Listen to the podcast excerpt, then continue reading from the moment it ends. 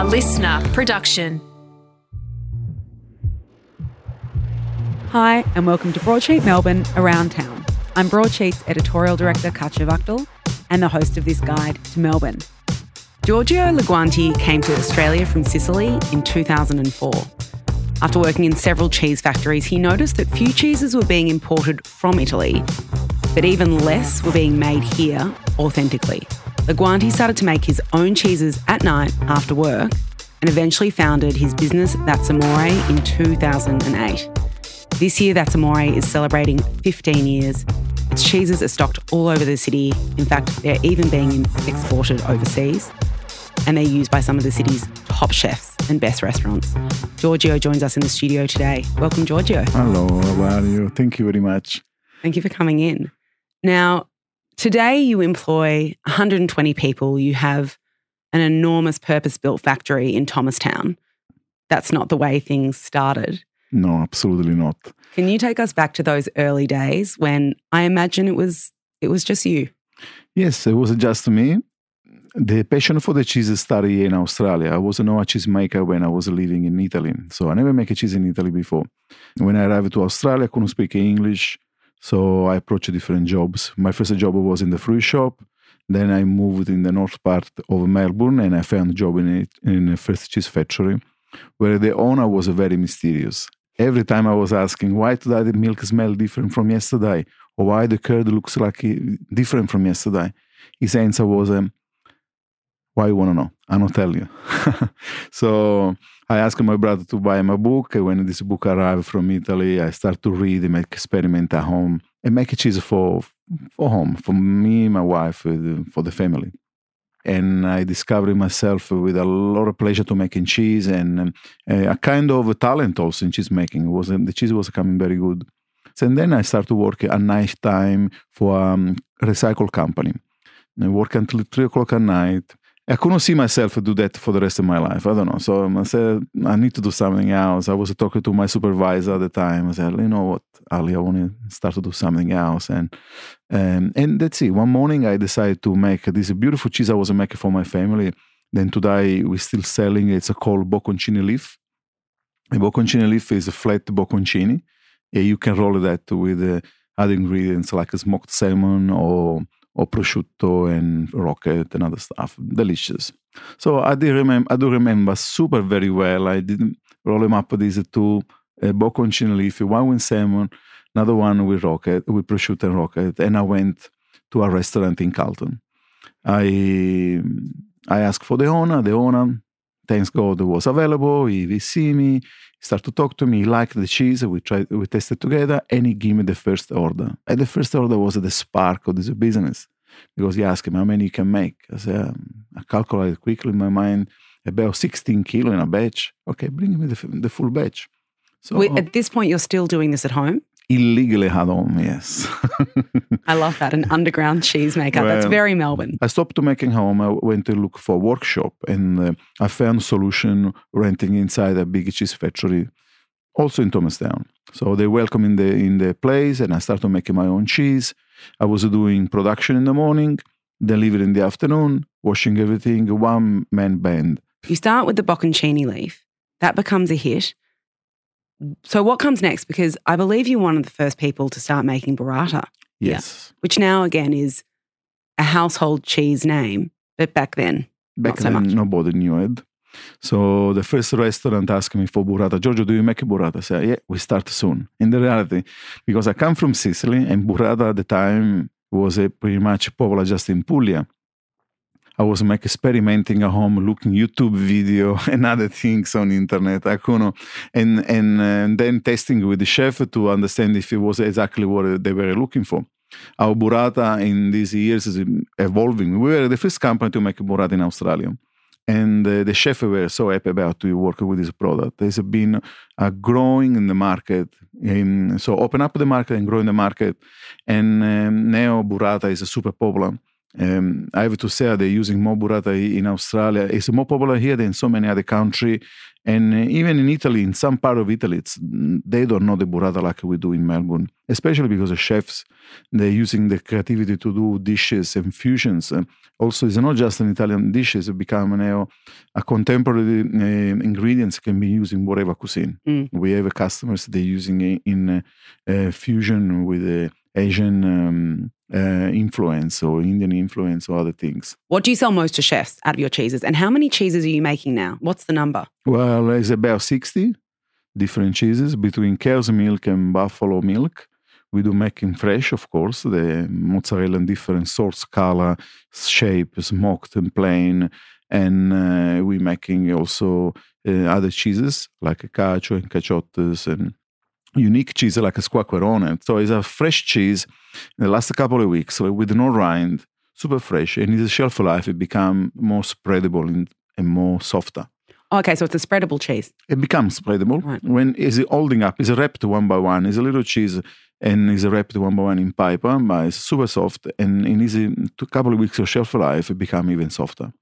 And uh, very unique, fruity, tangy flavor. I have a particular predilection for your buffalo ricotta, which I have been known to eat in one sitting, one of those punnets. They're not one kilo punnets, but they're big punnets. Tell us about why I might be addicted to the buffalo ricotta. What what is it about the flavors in your buffalo ricotta versus a regular ricotta uh, that I and so many find appealing? Ricotta was uh, one of the first products we put on the market with pride difference. Um, the the reality once I learned to make cheese because I learned here and I learned the, how to make it different and make it gourmet. My goal was always to make something gourmet and to make the people have a wow when you try the cheese. The ricotta was very easy to be compared with the other with the other ricotta because ricotta before was just a cheese to be cooking with, often grainy texture, and, so and very and very hard. And when we come up with our ricotta delicato first, and then the buffalo ricotta was uh, smooth and delicate. You can enjoy by himself on a toast, on a pasta. So good on toast. Absolutely. And the um, buffalo milk ricotta is unique. First of all, because our buffalo milk in Australia is unique.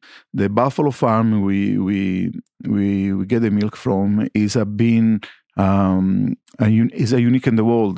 The, this is a buffalo farm coming from crossing three big bre- uh, breed of buffalo. One is the water buffalo from Northern Territory. There is being crossed with the Indian buffalo, the water, and the Italian buffalo. Uh, the flavor of the milk is unique. The buffalo milk ricotta we're using, we don't have any additive. But it's not just on the buffalo milk. All the uh, the Samurai cheese product, we don't we don't standardize the milk, so we not touch, do nothing to the milk apart, apart pasteurizing the milk. So we gently pasteurizing, and the milk is changing with the seasons. Mm. It depends what's the variety of grass in the season, what's the the weather. So the milk changing flavor and nutrient, and and, and we just doing adjusting our recipe. So you found milk, you find cheeses, they change a little bit the flavor from season to season. It's normal, it's artisan, it's, um, it's important. This might be a ridiculous question to ask someone like yourself. If you had to have three cheeses in your fridge at all times, what would they be? What are the essentials? And you can say to me, Katya, there needs to be 10.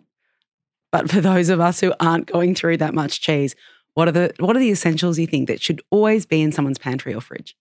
Grated cheese can be Parmigiano, Australian Parmesan, or something you can put on pasta, on soup, on on meatball if you make your meatball, or um, and then ricotta. Again, for the same reason, you can put on toast, you can put it on the pasta, mix together with uh, pasta, or you can have on its own. And then Uh, what's the third cheese? in my fridge, probably will be stracciatella, and um, I will put also mozzarella. You can buy your cheeses at grocers around the city, whether it's somewhere like Toscano's, which really focuses on local producers, uh, Leaf, the high end supermarket, Gumtree. I mean, it's very prevalent everywhere. I think it would surprise a lot of people to know that those tubs of That's Amore is a family business.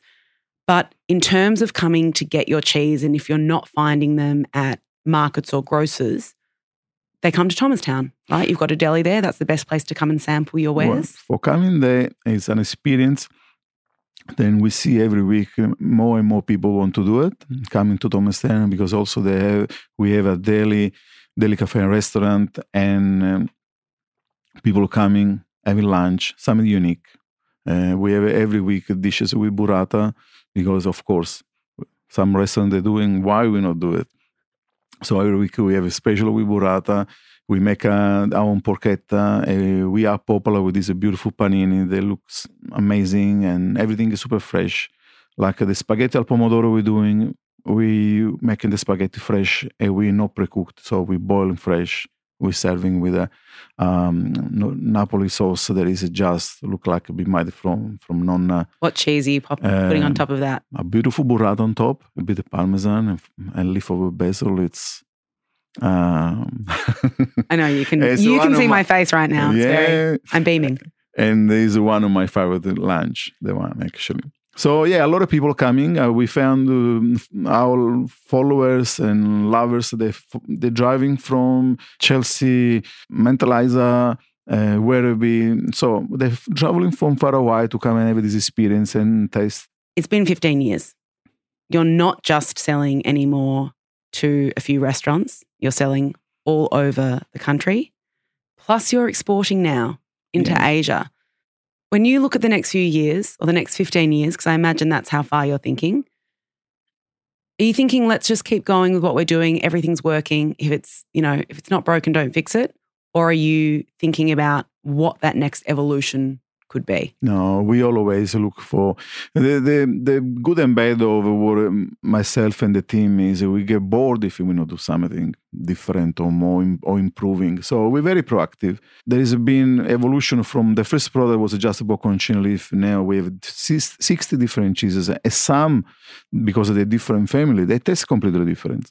So the squacquerone tastes different. The buffalo, each cheese is, is different from others a part of the family of the bocconcini, where bocconcini and fiore di latte and baby bocconcini and cherry bocconcini is just a name because it changed the shape. But other cheeses, also we make a blue cheese and white mold cheese and Worcestershire and mature cheeses. They all taste different. So, and this is um, give us a chance to create new things. Well, congratulations on 15 years. It's a wonderful milestone, and I hope we have another 15 and more ahead. Thanks for joining. Thank you very much. That's it for today. You can stay completely up to date at any moment of any day at broadsheet.com.au or on Instagram at broadsheet underscore Mel. I'll be back again on Friday, same time, same place. Chat then.